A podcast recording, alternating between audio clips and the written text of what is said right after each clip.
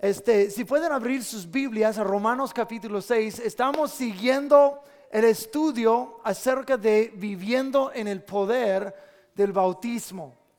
Bueno, comenzamos hace, hace una semana y comenzamos diciendo de que el bautismo es como el éxodo. De hecho, en Lucas capítulo 9, versículo 31, Jesús dijo, estuvo en, el monte de transfiguración hablando con Elías y con Moisés y, únicamente dice en el libro de, Lucas de que hablaron acerca de su éxodo de Jesús. A veces ah, es traducida esa palabra su salida, pero ah, en el griego usa esa palabra específicamente éxodo. Habló de su éxodo, hablando de su muerte y su resurrección. Jesús refirió a su muerte como un éxodo. Y eso es lo que estudiamos la semana pasada. En donde en Cristo Jesús tenemos un nuevo éxodo, una nueva salida de esclavitud ah, del pecado a, la, a ser hijos e hijas de Dios, parte de la familia de Dios. Entonces, tenemos cinco semanas más acerca de estudiar del bautismo, de lo que simboliza y lo que significa. Y el bautismo, quiero decirles esto, de que no nos bautizamos para la salvación. Cuando nos bautizamos, eh, o sea, nuestra salvación no es pendiente de nuestro bautismo en agua. ¿Okay?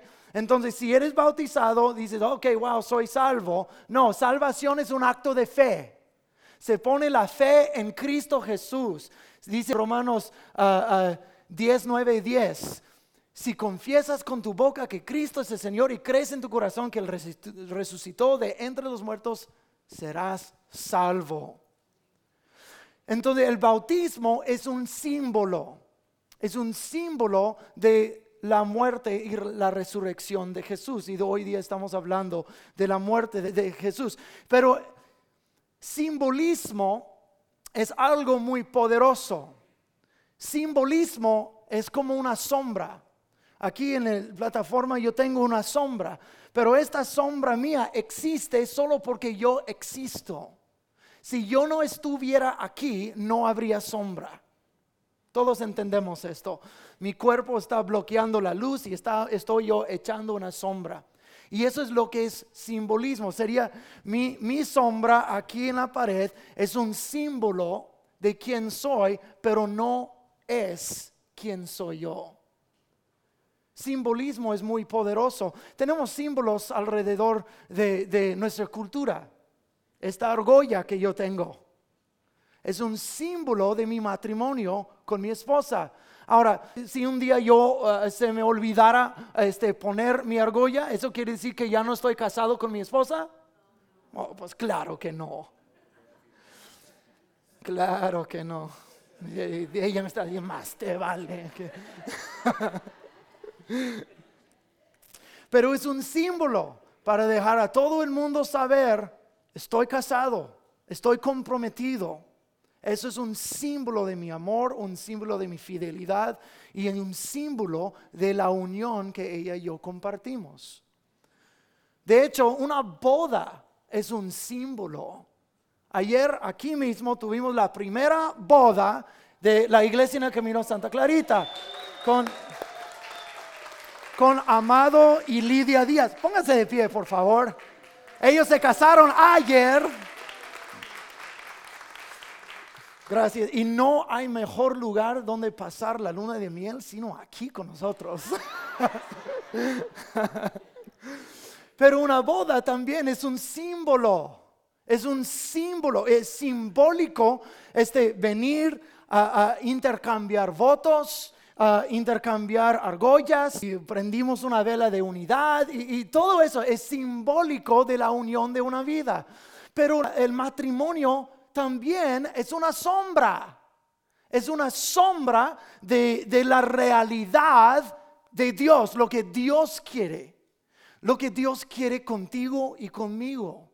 Él quiere esta cercanía, Él quiere esa fidelidad, Él quiere esa unión con nosotros.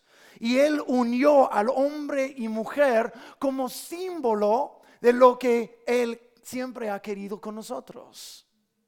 Hay otros símbolos en nuestra cultura. ¿qué, tal el árbol de la Navidad? Cada año yo lo pongo en mi casa y me encanta mi árbol de Navidad. Pero eso también es simbólico, no de un ritual pagano, no. Es simbólico de que es un árbol que, siempre es verde, simbolizando la vida que nunca acaba en Cristo Jesús. Y lo, adorno con luces. ¿Por qué? Porque cuando Cristo Jesús vino al mundo, Él vino como la luz del mundo. Es simbólico. Es simbólico. También la Santa Cena es simbólico. Es el, pan es simbólico del cuerpo de Cristo, la sangre es simbólico de las, de, disculpa, la copa de la sangre de Cristo. Y, al tomar estos símbolos, estamos uniéndonos con una realidad. Yo no sé si han dado cuenta, pero nosotros no vivimos en el cielo todavía. ¿Se dieron cuenta de eso? Ok. Bueno, si no te diste cuenta, habla conmigo después de servicio, por favor. no estamos allí todavía. Un día sí vamos a estar. Vamos a, dice en 1 de Corintios 13, vamos a conocer al Señor tal como Él nos conoce a nosotros. Pero por mientras vimos a través como en un espejo nublado. Podemos ver parte. Y en parte Dios nos da símbolos para que, y esos símbolos nos ayudan a unirnos a los propósitos de Dios. símbolos son poderosos. El bautismo es un símbolo, es una sombra, una sombra de, de lo verdadero. Y lo verdadero es Cristo. Entonces, Vamos a leer en Romanos capítulo 6, versículos 1 al 14. Es un pasaje largo, pero no, no se distraigan, ¿ok? No se distraigan. Este, quédense conmigo en eso y vamos a, desarrollar estos. Dice, ¿qué, ¿qué concluiremos? ¿Vamos a persistir en el pecado para que la gracia abunde? De ninguna manera. Nosotros que hemos muerto al pecado, todos digan, muerto al pecado ¿Cómo podemos seguir viviendo en Él? ¿Acaso no saben ustedes que todos los que fuimos bautizados para unirnos con Cristo Jesús, en realidad fuimos bautizados para participar en su muerte? Por tanto, mediante el bautismo, fuimos sepultados con Él en su muerte, a fin de que así como Cristo resucitó por el poder del Padre, también nosotros llevemos una vida nueva. En efecto, si hemos estado unidos con Él en su muerte, sin duda también estaremos unidos con Él en su resurrección. Bueno, de hecho, la resurrección es lo que vamos a tratar la semana entrante. Sabemos que nuestra vieja naturaleza fue crucificada con Él. Todos digan estas palabras, con Él. Para que nuestro cuerpo pecaminoso perdiera su poder de modo que ya no siguiéramos siendo esclavos del pecado, porque el que muere queda liberado del pecado. Ahora bien, si hemos muerto con Cristo, confiamos que también viviremos con Él. Pues sabemos que Cristo, por haber sido levantado de entre los muertos, ya no puede volver a morir. La muerte ya no tiene dominio sobre Él. En cuanto a su muerte, murió al pecado una vez y para siempre en cuanto a su vida, vive, vive para Dios. ¿Están conmigo todavía? De la misma manera, también ustedes considérense muertos al pecado. Digan esas palabras, considérense muertos al pecado, pero vivos para Dios en Cristo Jesús. Por lo tanto, no permitan ustedes que el pecado reine en su cuerpo mortal, ni obedezcan sus malos deseos no ofrezcan los miembros de su cuerpo al, cuerpo al pecado como instrumentos de injusticia. Al contrario, ofrezcanse más bien a Dios como quienes han vuelto de la muerte a la vida, prestando los miembros de su cuerpo como instrumentos de justicia. Así el pecado no tendrá dominio sobre ustedes, porque ya no están bajo la ley, sino bajo la gracia. Eso en sí lo desarrolla, podemos ir a casa. Muertos al pecado juntamente con Cristo Jesús. Entonces, si el bautismo hemos sido bautizados en su muerte, cuando nos vamos bajo el agua, estamos muriéndonos con Cristo. Ahora, si, te estás pensando bautizarte, no, no, no te asustes, no te voy a dejar bajo el agua tanto tiempo que te mueras. No he perdido a ninguno todavía. De hecho, cuando Teresa y yo éramos misioneros en México, hicimos un servicio de bautismo en el, en el mar. Y, y, en ese momento las olas eran medias grandes. Y, y, una de las señoras estaba escuchándome hablar ahí en la playa, estaba también como mirando las olas. Y dije, y dije lo mismo, dije, no te preocupes, yo, yo te voy a agarrar bien, no he perdido a ninguno, pero si por en caso te pierdo, vas directito con Jesús.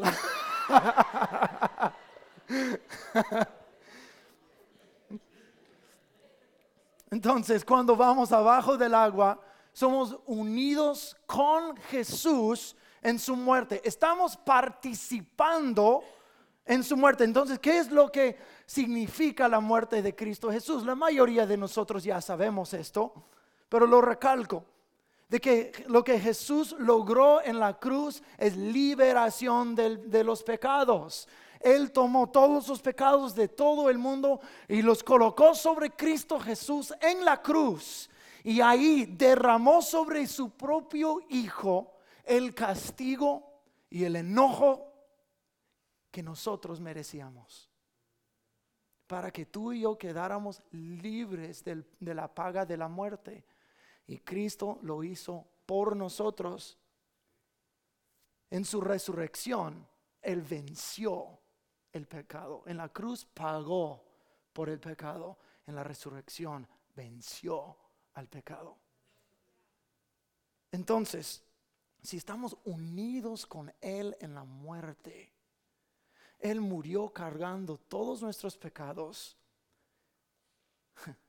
todos los míos y todos los tuyos. Para que para siempre estuviéramos libres del pecado. Lo acabamos de leer en Romanos 6. El que no ha muerto no queda libre del pecado, pero el que sí ha muerto sí queda libre del pecado. Entonces, para quedar libre del pecado, algo tiene que morir y Cristo murió, pero nosotros simbólicamente en el bautismo estamos uniéndonos juntamente con Él en su muerte.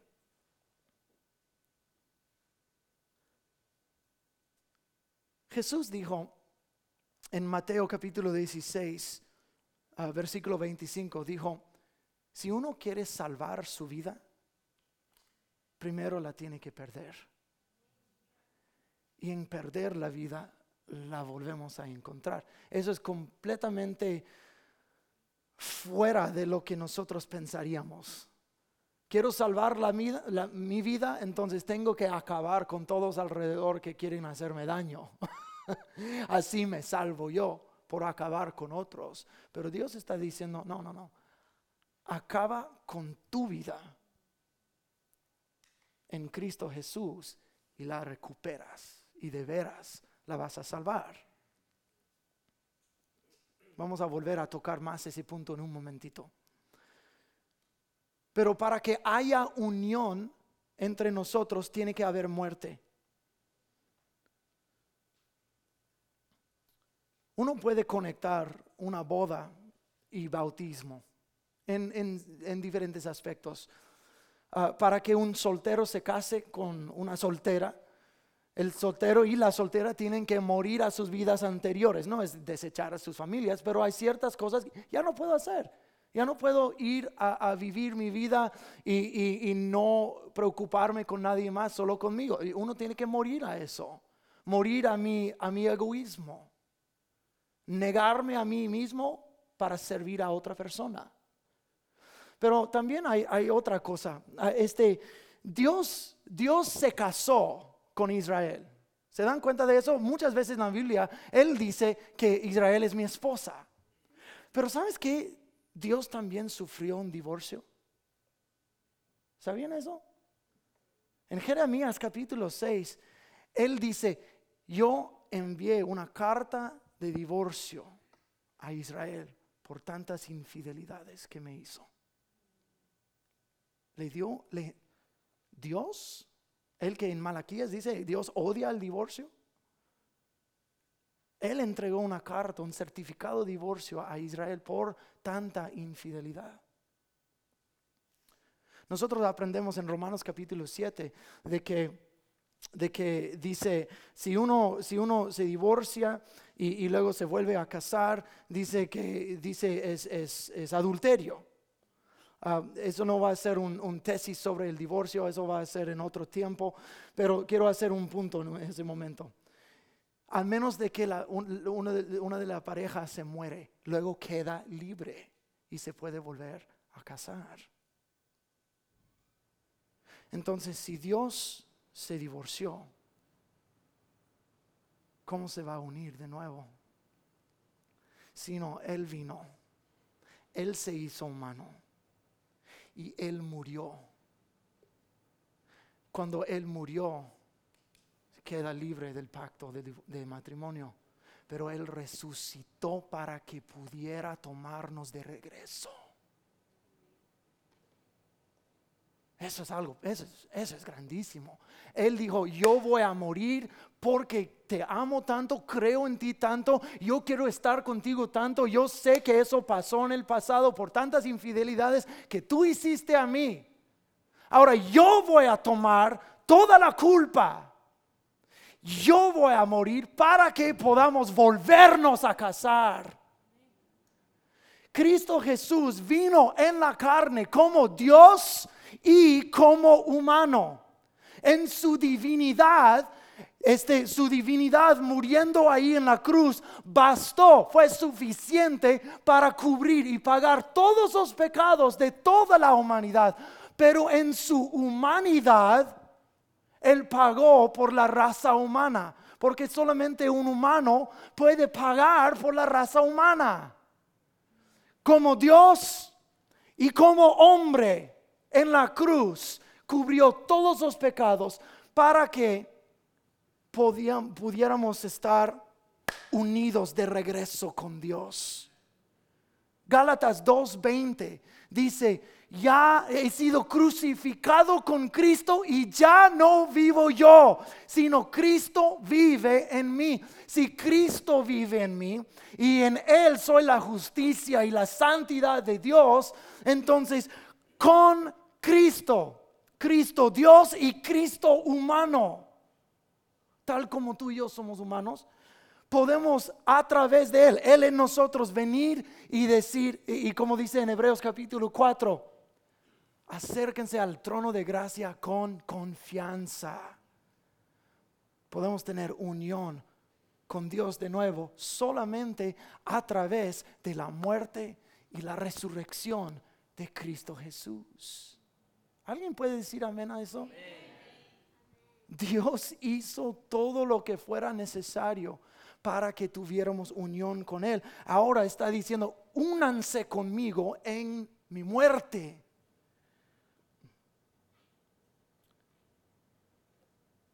Note este, que Pablo, este, Pablo no escribió que fuimos sepultados como Él. Dice, si nos fuimos sepultados con Él. Asimismo, la muerte que Él murió en la cruz es nuestra muerte también.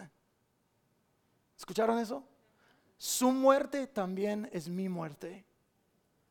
Nosotros pensamos de Cristo como un sustituto, escribió un teólogo eso. Nosotros pensamos eh, eh, a, Cristo como nuestro sustituto, pero aquí, sin embargo, Pablo habla de Cristo como nuestro representante. Si murió en la cruz como nuestro representante y esa muerte fue aceptada por Dios, entonces fue aceptada como nuestra muerte también. Para que Él muriera, nosotros también morimos. Nosotros también en Él. Todos me están entendiendo, ¿sí? Entonces hay varias, hay varias cosas que quiero que veamos, que somos unidos a Él y, con todo lo que Él hizo, la victoria sobre el pecado que Él tuvo. Romanos 6.3 dice que fuimos bautizados en su muerte. Versículo 4, fuimos sepultados con Él. Versículo 5, somos unidos con Él en su muerte. Versículo 6, somos crucificados con Él para que el cuerpo dominado por el pecado no eh, sea desechado.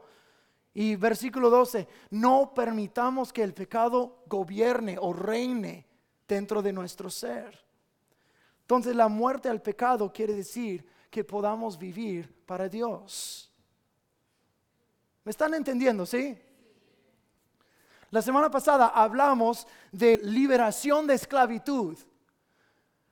Y ahora que estamos hablando de la muerte, la unión con nosotros, con Dios en su muerte, quiere decir que si somos liberados del pecado, morimos al pecado, eso quiere decir que cambiamos de dueños. Y acá morimos a la ley anterior, la ley del pecado y la muerte. Morimos a esto y, y, con Cristo, que vamos a hablar más de eso la semana entrante, resucitamos.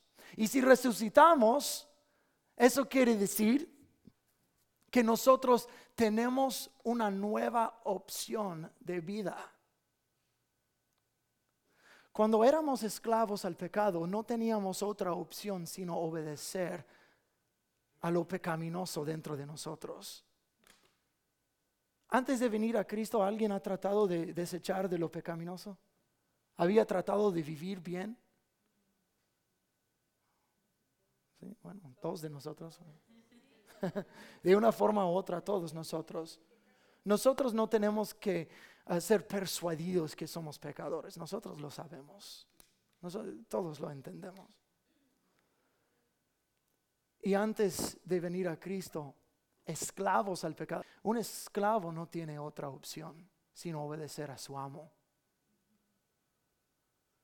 Pero luego dice, en, más luego en, en capítulo 6, ahora somos esclavos para la justicia. Eso quiere decir que tenemos otro amo. Antes no podíamos desechar el pecado, no podíamos, no teníamos otra opción sino obedecerla. Ahora en Cristo podemos vivir de una forma distinta. Tenemos la capacidad, la autoridad, el derecho, el poder de hacer lo que antes no podíamos hacer. Vivir justo delante de Él. ¿Por qué? Porque he muerto a eso y Cristo vive en mí. No es por el poder de mi justicia, por este fuerza de voluntad. Es por Él y nadie más.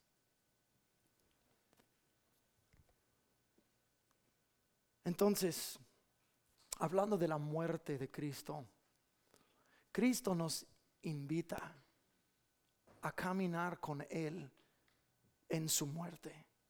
Romanos capítulo 12, versículo 1 dice, ofrézcanse como sacrificios vivos para el Señor. Un sacrificio. Eso es lo que es la cruz. La cruz fue un sacrificio este, la cruz es donde Jesús se entregó por nosotros, se sacrificó. Pero también este, Jesús está diciendo, tú sacrifícate para Dios. Yo me sacrifiqué para ti, ahora tú sacrifícate para Dios. No es decir que te, que te vas a ir a, a, matar o matar a otro. No, no, no, por favor. No, sacrificios vivos, ¿ok? vivos. Si somos sacrificios vivos, estamos caminando el sendero de la cruz el camino de la cruz junto con Jesús, el camino de negación de nuestra carne, el camino de, honrarle a Él y no a nosotros. La cruz. Eh, Jesús también dijo a sus discípulos, si alguien quiere ser mi discípulo, que se niegue a sí mismo, que tome su cruz y que me siga. Ahora, él dijo esto antes de que muriera.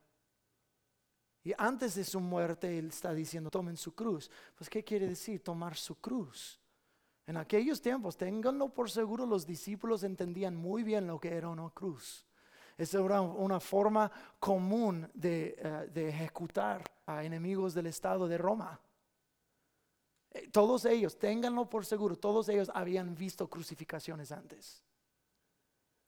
Y Jesús está diciendo, si quieres seguirme, si quieres vivir para mí, quieres vivir hacia Dios, ponte en la cruz.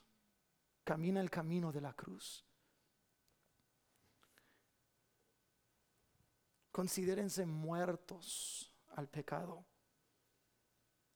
Nosotros no tenemos la opción de seguir pecando. No es decir que no es decir que todavía no luchamos contra pecado, pero fíjense,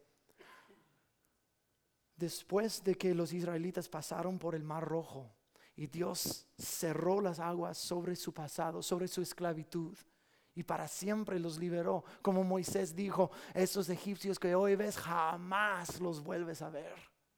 Y Dios hizo un milagrote pero a las semanas, solo semanas después de eso, una parte de los israelitas estaban clamando, queremos volver a Egipto.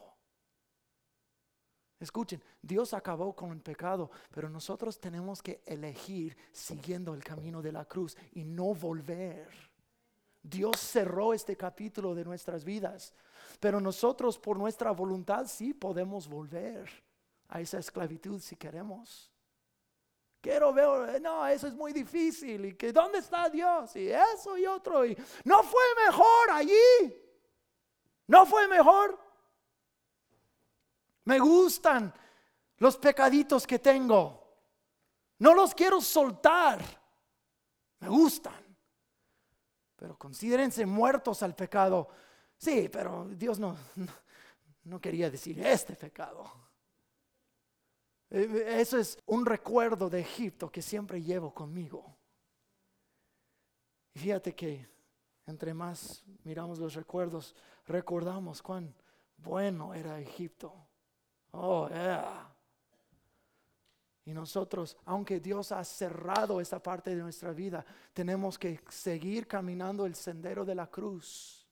Si no, no, yo soy muerto al pecado, soy un sacrificio vivo para el Señor. Yo ya no soy así. Y si tropiezas y si pecas, Juan, primero de Juan 1.9 dice, si confesamos nuestros pecados, Él es justo y fiel de perdonar y limpiarnos de toda injusticia. No estamos pidiendo perfección, pero sí estamos pidiendo, o Dios está pidiendo, caminar el sendero de la cruz. Todos los días muero a mí mismo.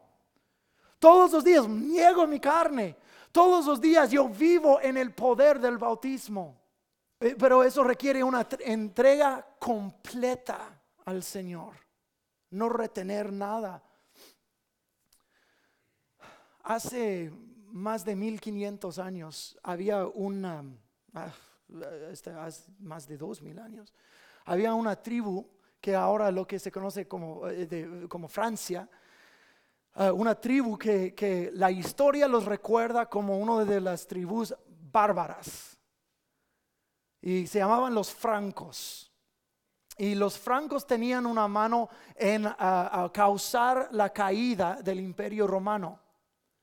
Pero en el año 496, en el año 496, el rey de los francos, que, eh, que se llamaba Clovis, se convirtió al cristianismo. Ahora, los francos eran muy guerreros y, y, ellos habían conquistado muchas tierras y habían derrotado muchas otras tribus. Eran poderosos y muy guerreros. Pero cuando el rey Clovis se convirtió en 496, en aquellos tiempos, cuando el rey se convirtió, todos se convierten junto con Él, si te gusta o no. Así era. Entonces, el rey Clovis obligó que todo su, su pueblo se bautizara. Cuando sus guerreros entraron en las aguas bautismales, se bautizaron así, bajo el agua, pero con la mano afuera. No fue, y uno pensaría, oh, es un, saludo para el Señor o, algo así. No, no le estaban saludando. La cosa es que querían, ah, querían bautizarse solo hasta aquí para que pudieran seguir a Cristo, pero seguir peleando, seguir derrotando a otras personas. Si no me bautizo en la mano, si no va bajo el agua, entonces puedo seguir haciendo lo que yo quiero. El bautismo no es para la salvación. El bautismo es un acto de fe. Es un acto de fe. Uno puede bautizarse en el agua, pero con motivos completamente incorrectos y no le hace efecto nada. Solo que uno se hunde en el agua no quiere decir que Dios efectuó algo en tu vida. Es un acto de aquí. Mi entrega total y bautizarse así, bajo el agua, pero con la mano afuera, para que todavía agarre mi espada todavía mate, todavía pueda yo haciendo lo que yo quiera en mi vida. Así no es el bautismo. El bautismo es el sendero de la cruz. Es muerte a todo pecado. Cada día me entrego totalmente Señor, si ayer o en esta semana o todo este mes yo he estado fallando, yo te pido perdón. Dame el poder de Cristo en mí, el poder de tu muerte vigente ahora mismo para caminar el sendero de la cruz, para que yo viva para Dios y no para mí, no para el pecado. Gracias a Dios que su gracia, su perdón, y su misericordia es abundante. Pero como dijo en versículo 1, vamos a persistir en el pecado para que la gracia abunde. ¡Ay, su gracia es abundante! Su misericordia sin fin. Entonces puedo, después de la iglesia, ir y tratar el pecado como si fuera un buffet servirme un tanto inmoralidad, tantito mentiras, tantito groserías, oh, todos los pleitos y lo que sea. Y te, amontonas tu plato y ah, lo comes y, y así vives y luego de regreso, oh, perdóname Señor. Yo pequé para que abundara tu gracia aún más. Ay, por favor. Así no funciona el sendero de la cruz todos los días. Si no has sido bautizado, si no simbólicamente no te has unido a Cristo en su muerte y luego su resurrección, te quiero animar a hacerlo. El 8 de febrero vamos a tener un servicio de bautismo. Les aviso que no estoy seguro dónde se va a llevar a cabo porque debido a la construcción no estoy seguro si podemos usar el bautisterio, pero vamos a hallar la manera. Aunque va a ser el 8 de febrero, no vamos a ir al mar, ¿ok? Entonces, unidos a Cristo y a la pulmonía también. vamos a hallar la manera. El 8 de febrero, si no te has bautizado, lo vamos a hacer.